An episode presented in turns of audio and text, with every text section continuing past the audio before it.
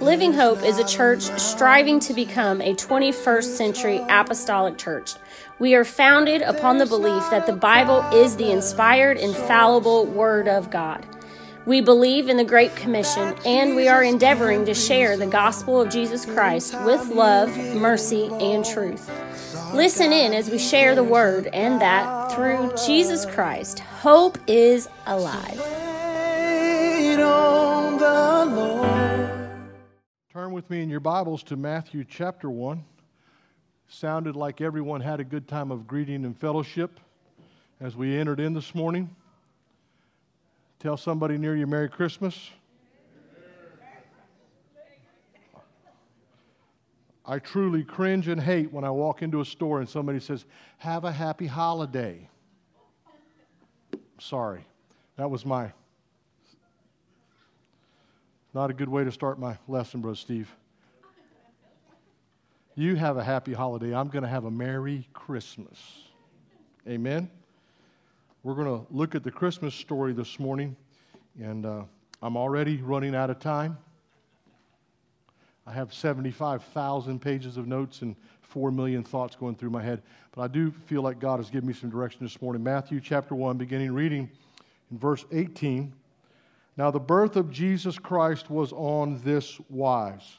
When, as his mother Mary was espoused to Joseph before they came together, she was found with child of the Holy Ghost. Don't you just love how that's written?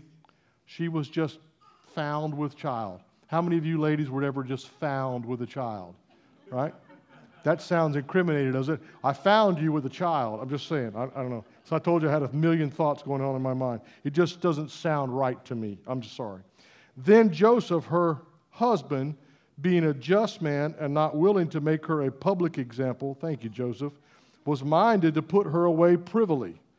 But while he thought on these things, behold, the angel of the Lord appeared unto him in a dream, saying, Joseph, thou son of David, fear not to take unto thee Mary thy wife for that which is conceived in her is of the Holy Ghost. And she shall bring forth a son, and thou shalt call his name Jesus, for he shall save his people from their sins. Now, all this was done. Don't you like the nows when they come in? Now. Just listen, Joseph. Okay, if that's not enough for you, now. All this was done that it might be fulfilled, which was spoken of the Lord by the prophets, saying, Behold, a virgin shall be with child and shall bring forth a son, and they shall call his name Emmanuel, which being interpreted is God with us. Then Joseph, being raised from sleep, did as the angel of the Lord had bidden him, and took unto him his wife, and knew her not till she had brought forth her firstborn son, and he called his name Jesus. Amen. Amen. God bless you. You can be seated this morning. I, I love the Christmas story. And probably don't spend enough time. We probably don't spend enough time. Uh, certainly, this year has been a different year. I look forward every year to pastors. Uh, he does some tremendous preaching on the Christmas theme every year. And, uh, and so I think a lot of attention is given to Mary, the mother of Jesus, in the Christmas story. And I, and I think that's proper. I think that's right.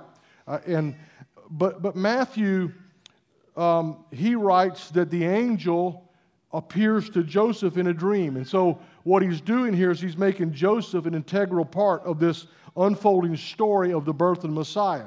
And so, one of the things that I particularly like about Joseph's story is that it speaks to me. It speaks to it speaks to us as humanity about who we are. And so while we talk a lot about Mary and all that Mary went through, we need to maybe look at Joseph a little bit because I feel like sometimes I can relate better to Joseph than to Mary. Now, I'm not confused. I don't have a gender issue, okay? I really just feel like, from the perspective of what they went through, I think for humanity, we can, we can relate with Joseph a lot more than we can with Mary because, like I said, how many of you were just found with child?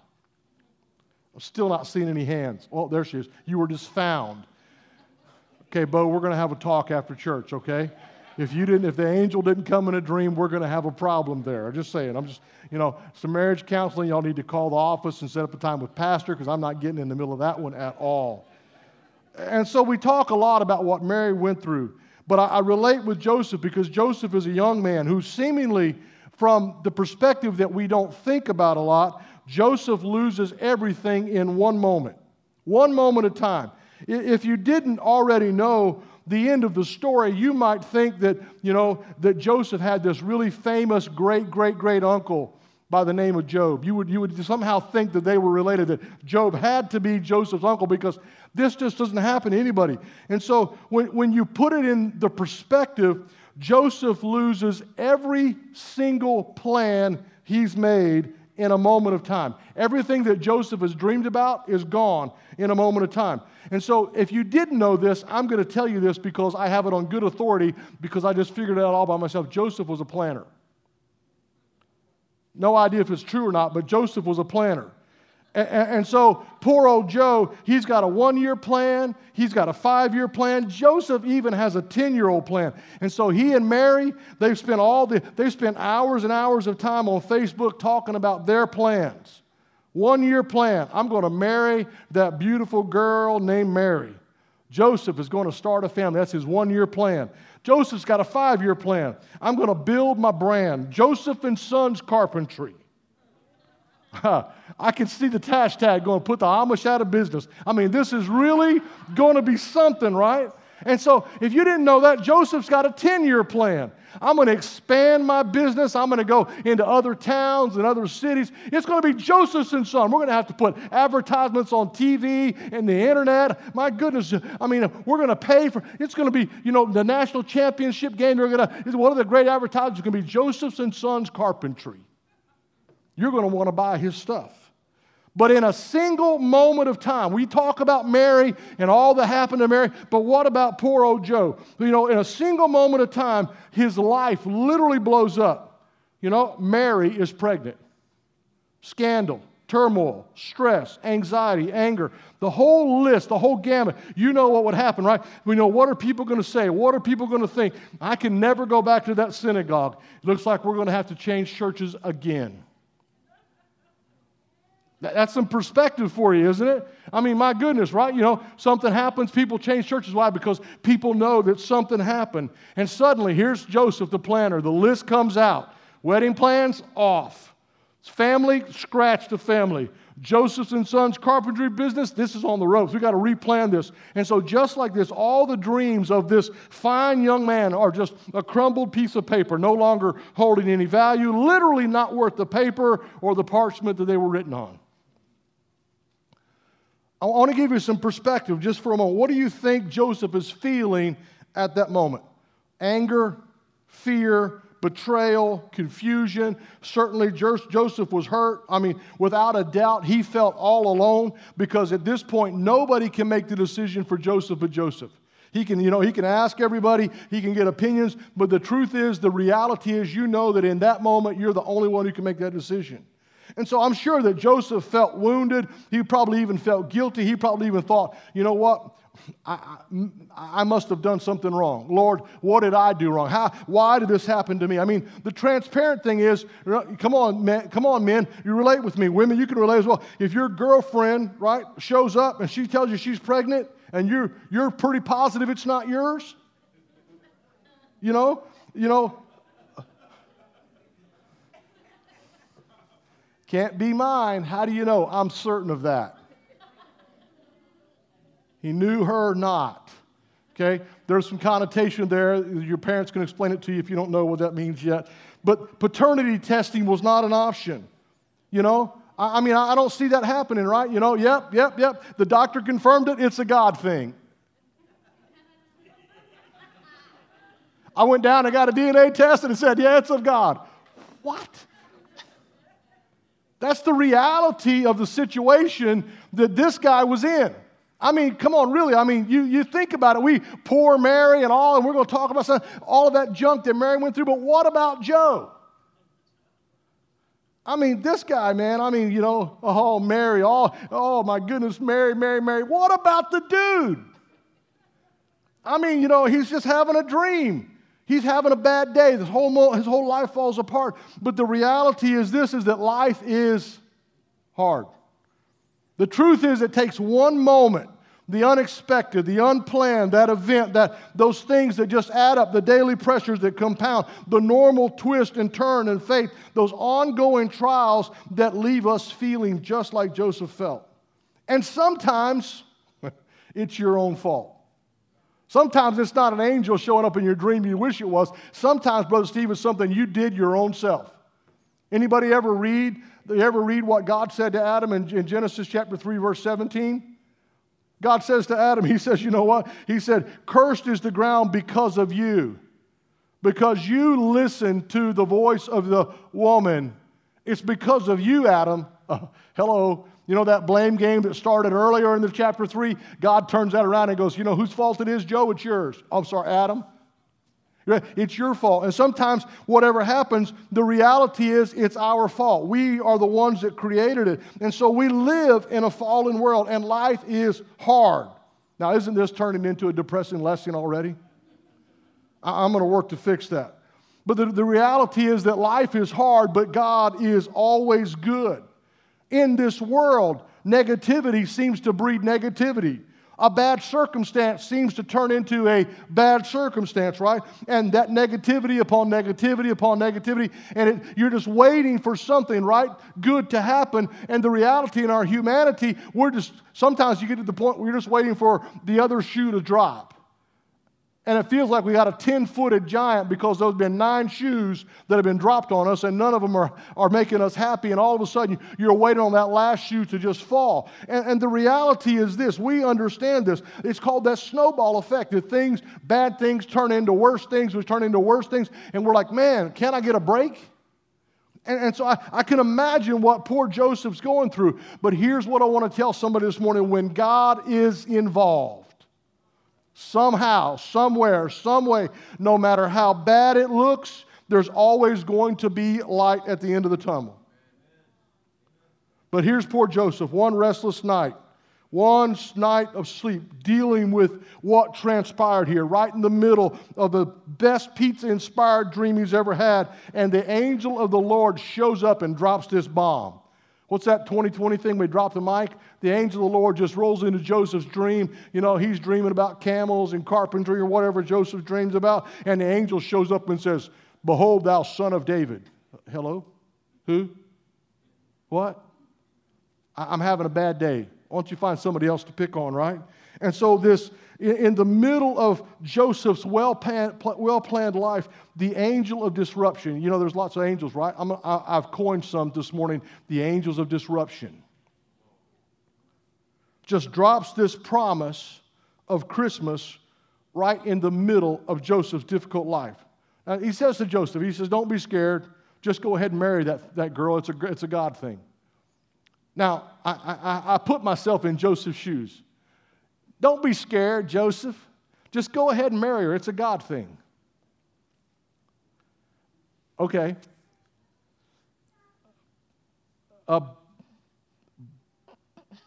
But, um, um, uh, hey, angel, I know this is my dream and I know that pizza's talking to me, but um, no, no, there seems there's no conversation here. The angel shows up and says, Don't be scared, just go ahead and marry the girl. It's a God thing.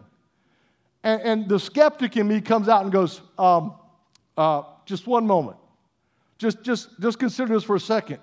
You know, if I was a mentor in Joseph's life, I would tell him that timing with God is always critical when it comes to promises. Can you imagine your life? You've got it all planned out X, Y, Z, X, Y, Z, Z, A, B, C, D, J, K, all. And, and, and an angel comes up and he goes, No, no, that's not how it's going to work. That girl that you're going to marry, she's already pregnant. And it's not, it's not a human thing, it's a God thing. I, I already distraught by the news that my fiance is pregnant, and I'm sure it's not mine. And now the angel says, it's a God thing. Now, in my humanity, I'm going to start struggling with that. I'm like, wait, okay, okay, hold on, hold on. Uh, all right, it's a God thing. At face value, how do I know it's a God thing? Well, I'm an angel. Okay, again, pizza, dream, camel, carpentry, angel. I, these one, two, seven, eight, six, four, uh, it's not adding up for me, and I don't get it. And so there's some things that we need to remember when it comes to the promise of God. Is this the first one is this God has a timetable for everything. Eh, can I tell you that God's timetable and your timetable God's not on your calendar, right? And, and, so the second thing is that God does not tell us the details in advance. Now, there's this continual conversation in the Roberts household. And it's gotten to the point now, after almost 36 years, well, I will say, honey, man, details, headlines. Because I deal in headlines. Men, we like to deal, man, if you deal in details, check your, check, check, get your card back out. Get that thing punched again. Men deal in headlines. Women, they want to know details. So and so's car, so and so had a car wreck. Oh my God, were they hurt? I don't know. You didn't ask? No, I didn't ask.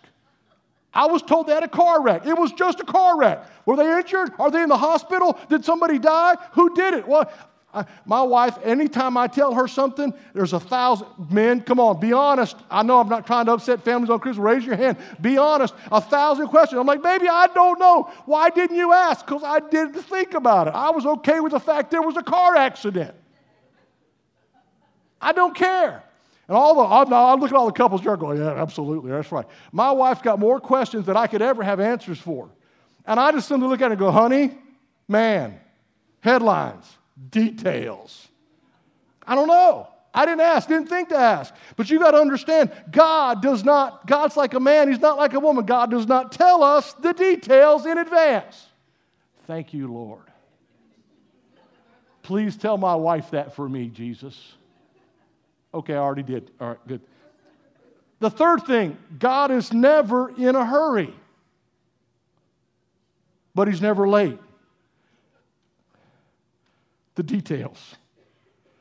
The truth is, when we start talking about God's promises or God's timing, they're never convenient. How many of you like convenient things? I'm a man of convenience, right?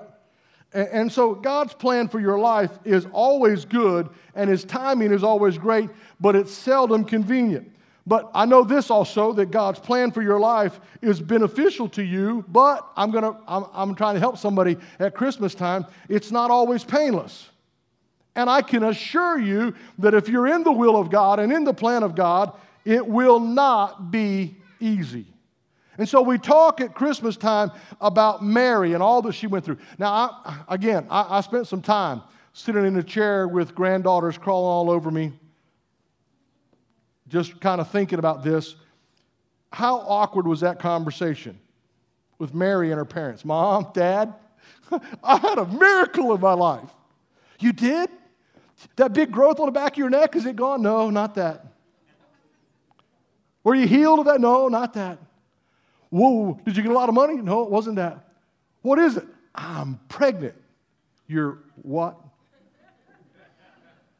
Come on. How many parents? Do what?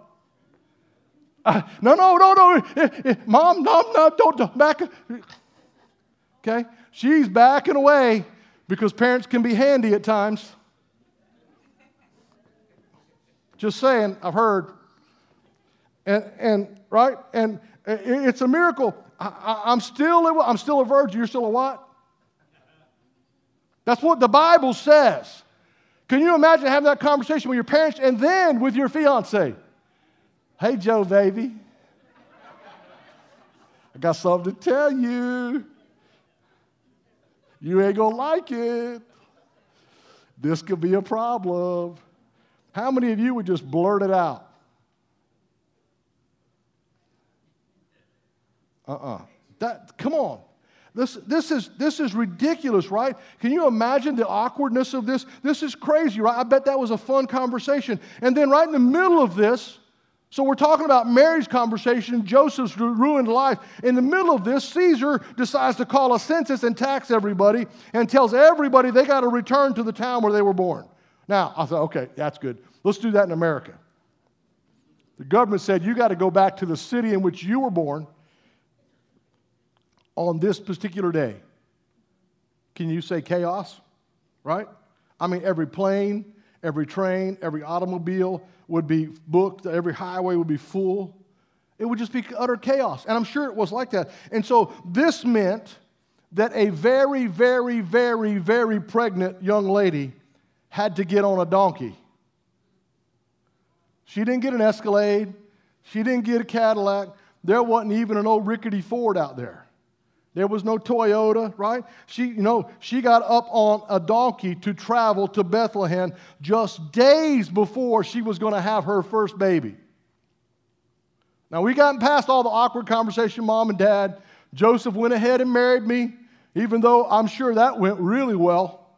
Okay? Have a private ceremony somewhere to hide the fact that Mary's really pregnant, right? And, and so now, not only that, she's not, she's got to go to Bethlehem, she, right? And she's riding a donkey, but they're going to have a baby in a barn. Any grandmas in the house? Oh no, not my baby. Had no baby in a barn. Come on, moms, be, be honest, right? No, and, and no, no, no, no families can be with her, no doctors can be with her, no nurses can be with, just a bunch of animals. And we're putting this in perspective. And so the timing could have, their timing would have been much different. Uh, you know, Mary and Joseph would have never, that, that would never have been their timing, but the Bible says that Jesus would have to be born in Bethlehem. So this is what God orchestrated. I'm talking about timing. And we're going to get to some good things here in a minute. I'm talking about, and so 2020 has not been a very convenient year for many of us. Can I get an amen? Just give me an um if you can't give me an amen. But it's been a year that none of us could imagine global pandemics, closed businesses, closed schools, working from home, closed churches. The list goes on and on. And I am certain, as I stand here this morning, that 2021 is going to have its share of inconvenience as well. And so, what we need to remember is that God has a plan for our lives. And so, the promise of God that right in the middle of this craziness, that angel drops in the promise, the reminder that God is still in control. In the middle of all you know, thou son of David, don't, don't you worry, don't have no fear. But look at verse 22 of chapter 1. Now, all of this took place. This is crazy when I began to look at this. All of this took place to fulfill what was spoken by the Lord through the prophet. Now, the angel, in the middle of this dream that destroys your entire life, starts quoting scripture to you. Okay. This is turning into a really bad day. Eh, can I, does anybody relate to that? You know, you're, you're just going through hell on earth. You know, everything in the world's going on, and somebody wants to tell you what the Bible says. I'm trying to be real here this morning. I know what the Bible says, but I still want to kill them dead and burn their bodies. Twice. Because this is upsetting. This is not how this is supposed to work. This is not in my plan.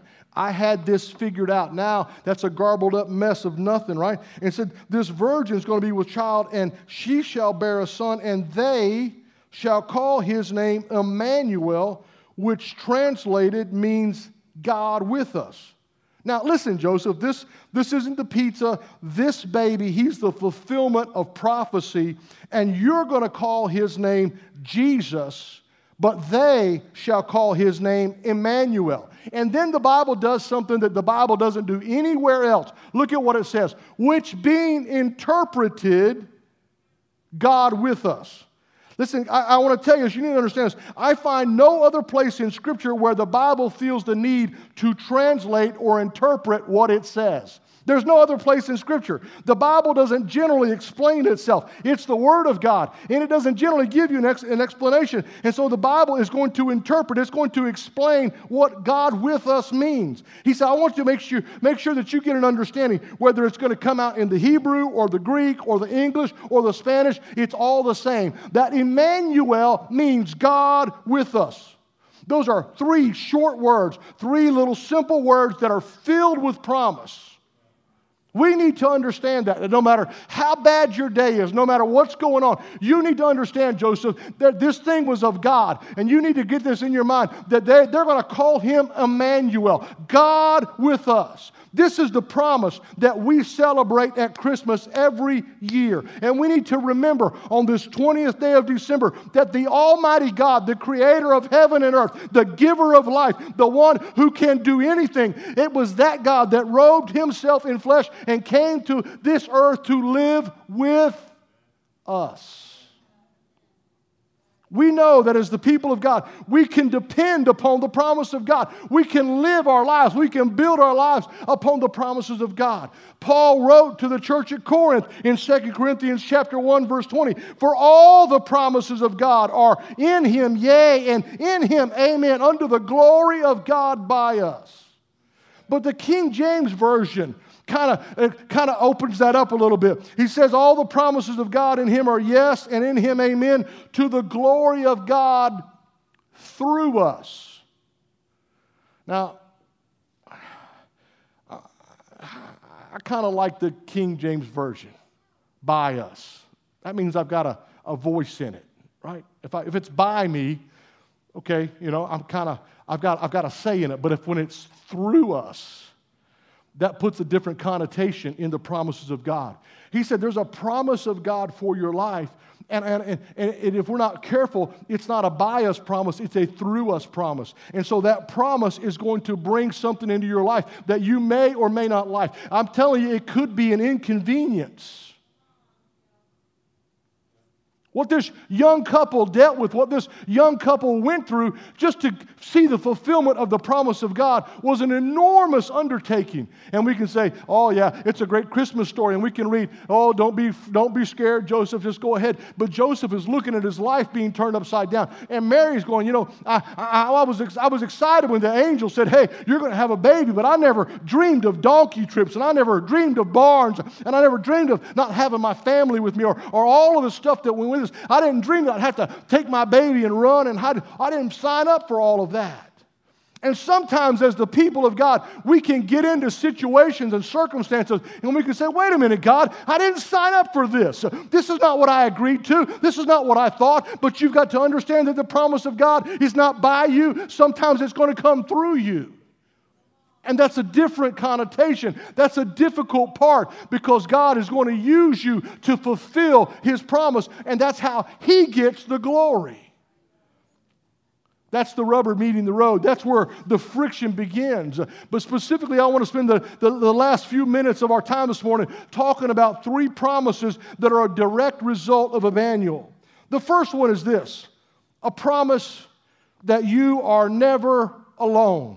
He said, He is Emmanuel, God with us. And you've got to get some understanding. From this point in history, God has always kind of sort of been a remote God, a somewhat removed from the affairs of men, always watching, always intervening, but always separated from His creation, always removed away because of sin and because of its consequences. But this message, this Emmanuel, this God with us, that's why it's good news of great joy.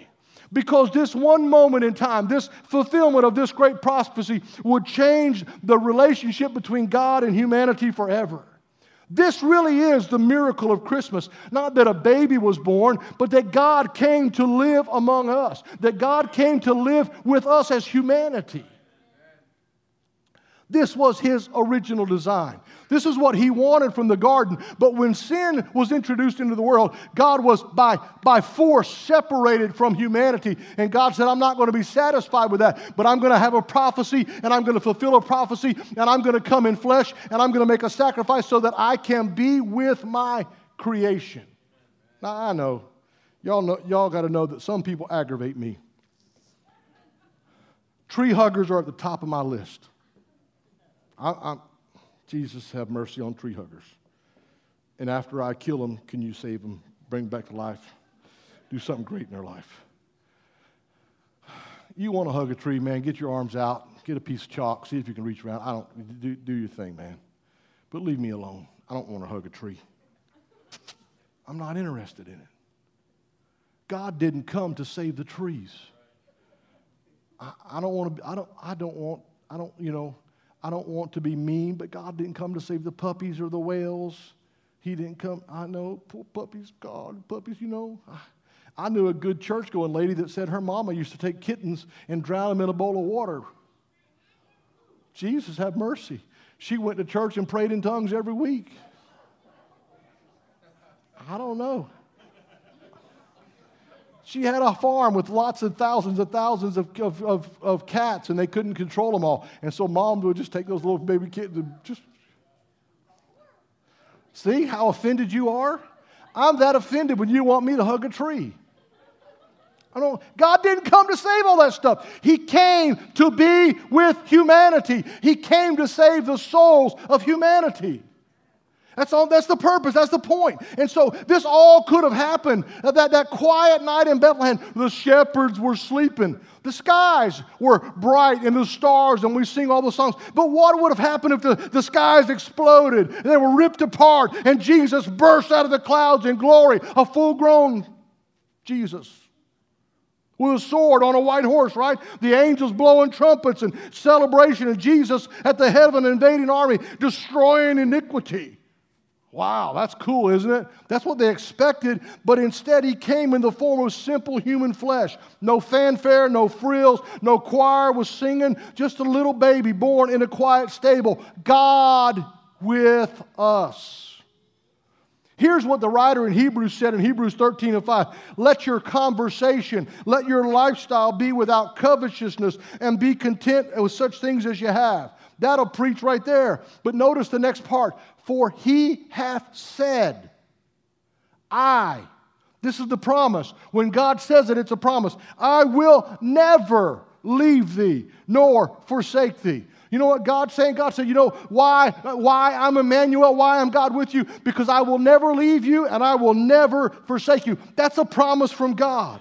I'm not ever going to let you alone. I'm going to be with you. You will never be alone. What does that mean, Brother Roberts? It means you're not going to have to fight alone. It means you're not in this thing alone. It means you don't have to cry alone. You don't have to suffer alone. You don't have to face the circumstance of life alone because God is with us. It's that simple. You're, you're oversimplifying. No, no, no, I'm not. Listen, Jesus said, In this world you're going to have tribulation, but fear not, I have overcome the world. This is the one that's overcome the world, God with us. The Greek word for Holy Ghost or Holy Spirit is the paraclete, the one that comes, the comforter, the one that comes alongside. No matter what you're going through, God is with us. I want to encourage somebody. Your life could be turned upside down. You're stuck on the kittens. Get over the kittens. Move on. God is with us. Poor Sister Staten's like, I heard another thing he said. I didn't kill the kittens. I've ruined Christmas for Sister Staten. Y'all stretch out a hand. Let's pray for her. Oh, Lord.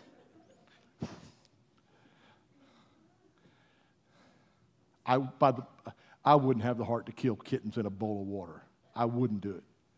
But I'm still not hugging trees. We're good now. Okay. I can only imagine the comfort that this must have been for Joseph.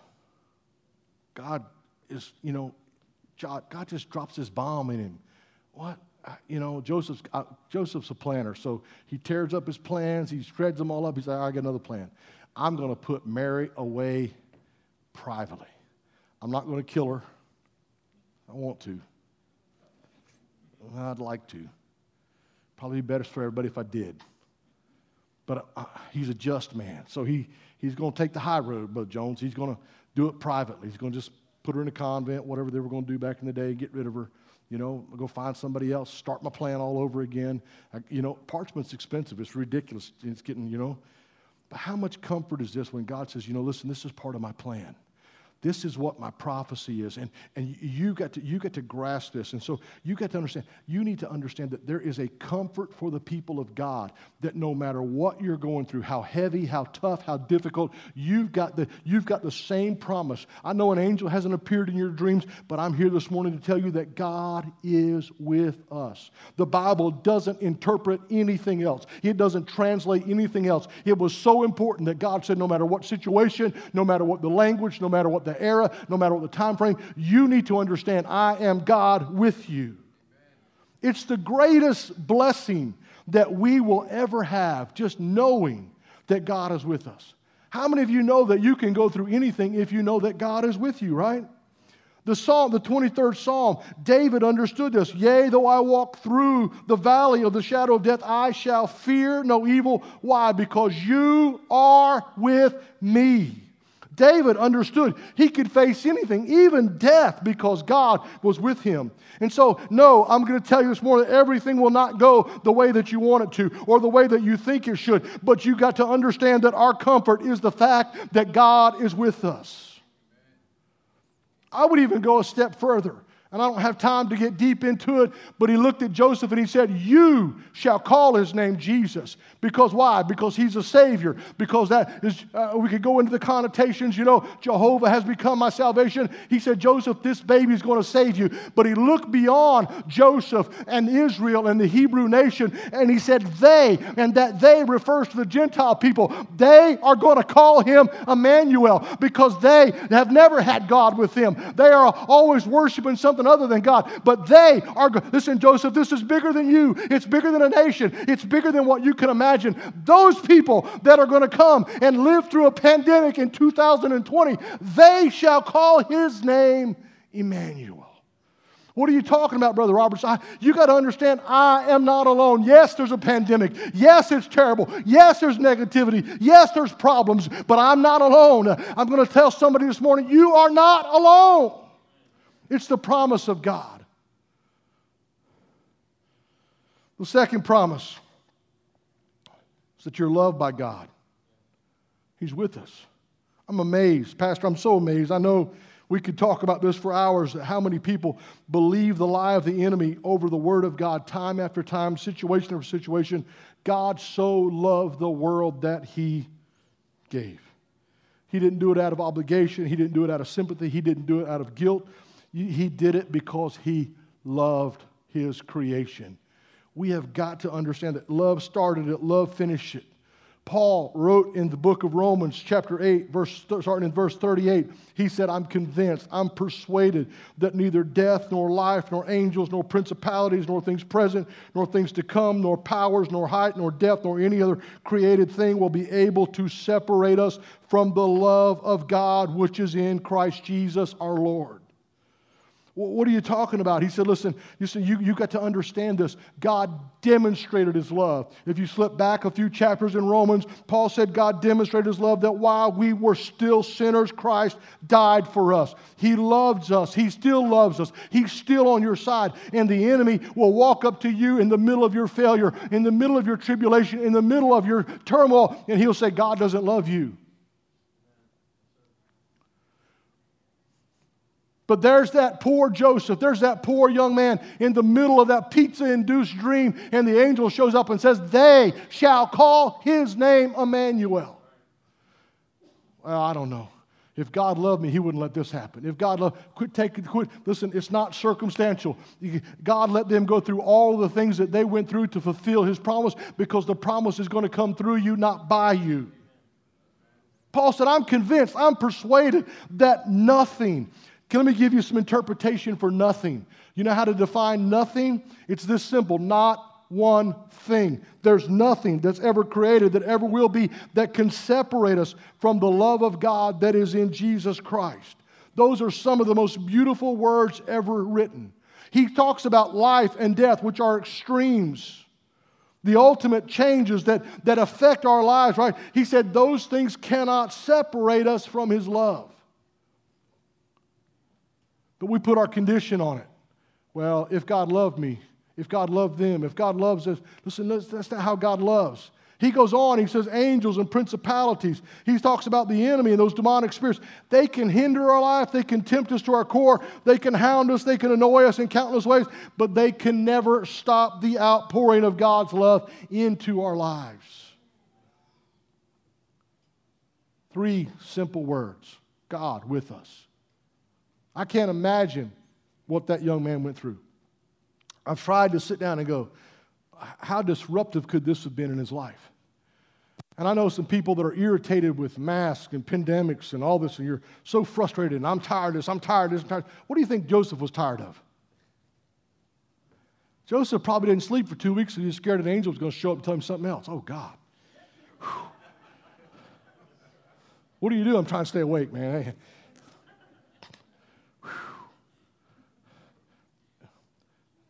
That guy is not the bearer of good news. We can focus on the negativity. You know, we can look at that and we can have some fun with it. And, but listen, there are things that are happening right now in our lives, and there are things that are going to come in our futures. But you need to understand that no matter what they are, whether they're height or their depth, or whether they're principality or power, whether they create life or death, it doesn't matter. Not one thing can separate you from the love of God. God loved us so much that He came all the way from glory and become a little baby in a manger. It's not some cute bedtime story that we tell our children. We ought to tell them about Christmas all the time, but we got to tell them there's Emmanuel, God with us. God has come. Why? Because He loves us. I am not alone. I'm not going to go through this alone unless I choose to. But if I'm going to let God in on my, on my situation, He is going to love me through the situation. Not by the situation, not for the situation, but through the situation. What are you talking about? I'm talking about no power, no distance, no influence can stop God from loving us. Well, you don't know what I did. No fault, no failure. Because why? Because we are the church of the living God. Our past has been redeemed, our future is secure, right? It's, it's all prepared in God because Emmanuel has come. God with us. The simplest of all messages that we could possibly ever understand. The third and final promise that we have from Emmanuel, God with us, is that He brings hope into every situation. No matter how hopeless that situation is, there is hope in every situation. Because when God is involved, nothing is hopeless. Now, I'm not, I'm not a mathematician. I, I don't understand math. I was talking to a young kid the other day in Target, and I said, you know, um, the TV in our little TV room went out, and I was going to buy a small TV, and I was looking at the size of the TV, and I said, I said, uh, so, so how wide is this TV? And he's like, well, you know, TV screens are, are measured diagonally. And I said, I looked at him and I was patient. I said, I understand that. I said, I, I don't need to know the diagonal. I understand. I want to know how wide the actual body of the TV is. Well, if you, if you take the hypotenuse of the doohickey and you divide it by the square root of the thingamabob, and I said, You lost me at hypotenuse and thingamabob. And, and, and Brother Isaiah, I didn't charge him because dumb looks are still free. I just kind of give him one of these. All I want to know is how wide it is. But you know, if you if I don't have a calculator right now, I don't need a calculator. And I, and I looked over and I said, "Look, it's right there on the tag. It says." And he goes, "Oh." I,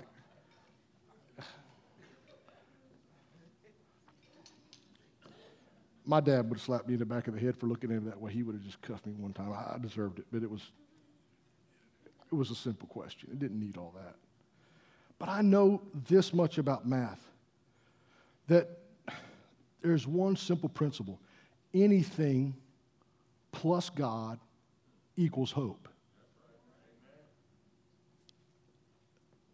Uh, there are three people got it over here. The rest of y'all need to understand anything plus God equals hope. So, so no, no, no, no, no, no. You know, anything plus God equals hope. What are you talking about? I'm talking about you're never alone. I'm talking about you're always loved by God. Even if all your family and humanity walks away from you, you're loved by God. And nothing with God is ever hopeless. Nothing. There's no situation that's ever hopeless. Why? Because that's the simple math that I know. I can't put it in my checkbook. I can't explain it to the kid at Target. I don't understand. But I can tell you this much anything no matter how negative, how, how, how, how horrible, how, how ridiculous it may sound, anything plus God equals hope. And if we can grasp that, that's what Emmanuel is. Here's what Paul said to Timothy. Here's where some of the good people of God start missing this. I'm reading 1 Timothy chapter 4 verse 10 from the New Living Translation. Paul says, "This is why we work hard and continue to struggle." Somebody needs to hear this in the Holy Ghost this morning. This is why we work hard and continue to struggle, for our hope is in the living God, who is the Savior of all people, and in particularly the believers. I'm so amazed at the people of God who come to church and hear great messages of hope and great messages of faith, and some little something happens in their life. The refrigerator breaks down. They're like, oh, God.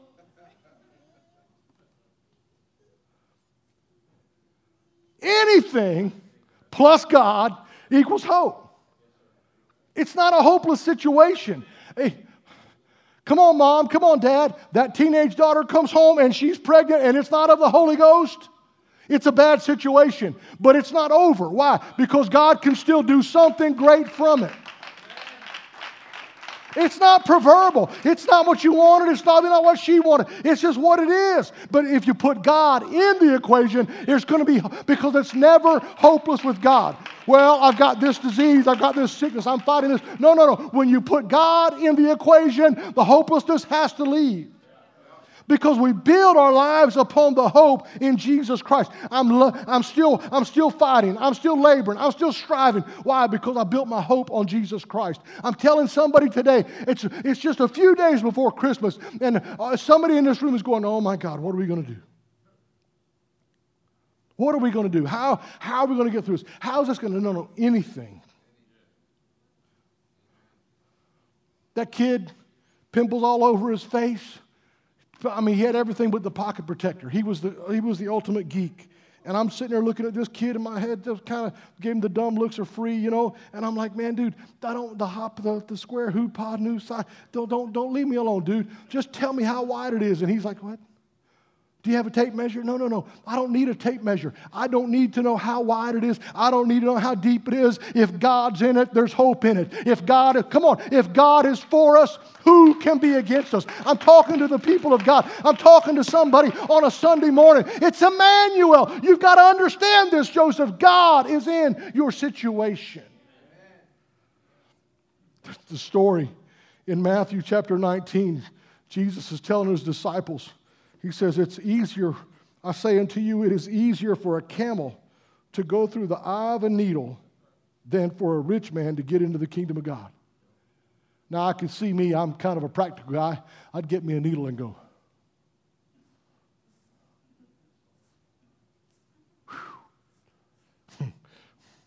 How big a camel? The hypotenuse of what? And the disciples look at Jesus. In verse 25, they heard it. The Bible says they were exceedingly astonished. These were people who had seen miracle after miracle after miracle after miracle. And they said, Who then can be saved? And Jesus looks at them and says, With men, this is just an impossibility, but with God, everything, all things are possible. I've got a word of encouragement for somebody. I don't know what you're going through. I don't know how bad it is. I can't even imagine how many times you've crumbled up your plans. I don't know. But with God, everything is possible. You are not alone. You are loved. And it is not a hopeless situation because God is in it. Amen. Still alive. Here's where people fail in hope. And I'm out of time, I, real quickly. People just get talking about this. They, it just the enemy just begins to, to deal with us in our hearts because these things, you know, in, in the deepest pain, in your most hopeless circumstance, God has to be in there. Why? Because some people, even in this room, are thinking, they're thinking to themselves, how can, you know, uh, you, you don't know what you're talking about. That, that's great for all those people, Brother Roberts, but what about me? They don't know what, they, they're not going through what I'm going through. They're not dealing with depression. They aren't fighting cancer. Their spouse didn't walk out. They didn't lose their job. They don't have too many bills. They don't have, they, they weren't facing Christmas with no presents. I'm telling you, no matter what kind of problem or struggle you're facing right now, no matter what season of darkness, I want to encourage somebody not to abandon hope because there are three simple principles of hope that we grasp as the people of God. And the enemy wants to take them out of your mind. But hope uh, is not based upon what you think or how you feel, hope is always based upon the Word of God. Why is it not hopeless? Because I've got a word of God. Why is it not? Why? That's why the angel started quoting to Joseph. Joseph didn't want to hear the word of God. Joseph didn't want to hear, now it is written. Joseph didn't want to hear, I'm going to fulfill my prophecy. Joseph wanted to know what you're going to do about my pregnant fiance. Don't give me that junk. I want to know what you're going to do. How come my, pre- my fiance's got to be pregnant? I don't want to deal with that. This is crazy. This don't make no sense to me. And I can get his anger and his frustration. And God said, No, no, no, no. You got to understand. His name is going to be Jesus. He's going to be the Savior of not just your sins, but the whole world. And they, those people that you've never even dreamed of, never even thought about, they're going to say, He's Emmanuel. He's God with us. Because here's what the angel knew that Joseph didn't know that that word, that word of God was going to become that little baby in a manger. He was going to become that flesh. And so, that is you, what you got to understand is the promise comes from the Word, and the Word was flesh. And that's why it's so hard for us sometimes, because we don't get the answer that we want. But hope is built on the Word of God, the character of God, and the faithfulness of God. That's what it's built on. And here we are in the middle of all that's going on, and I can tell you my 2020 hasn't been as bad as one day in Joseph's life. Hasn't been. I haven't. My wife, I know it's been a few years since we had babies, and she didn't ride no camels. I'm Sorry. We weren't in a barn. We weren't. You know, we didn't have babies in a barn. But what if we did? I, I understand my hope is not built upon what I think or feel, or my hope is based upon the Word of God, upon the faithfulness of God, and upon the character of God, because God said, I, I cannot lie and I cannot change. Emmanuel, God is in my situation. God is in my circumstance. God is in the middle of what I'm going through. And, and it, it, it's, I've got it all, I've got it all planned out. I've got A, B, C, D, and God throws in K. Wait, whoa, God, we, we're not there yet. God said, let me start this over for you. You're down that road, you've gone through this, you're, and God said, no, no, I, I got a bigger plan for you because I've got a promise that's going to be fulfilled not by you, but through you. Because if it's done through you, if I can do it through your life, then I get the glory and you don't. And that's a hard point for all of us to understand. I am not alone. I'm never going to leave you. I am loved by God, even if my circumstance is screaming at me, God doesn't love you anymore. I'm loved by God and I'm never without hope when I let God in my situation. Tell your neighbor, He's God with us.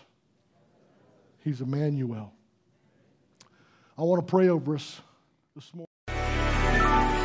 Sometimes it is easy to start on your destination without really knowing the exact path it takes to get there. To get to our destination, we need to follow the one who knows our predestined path. So be sure to subscribe and watch us on Facebook Live every Sunday at 11 a.m. Eastern Standard Time. And also visit us at www.livinghopemd.com. So I'm gonna wait on you, Jesus. I'm gonna wait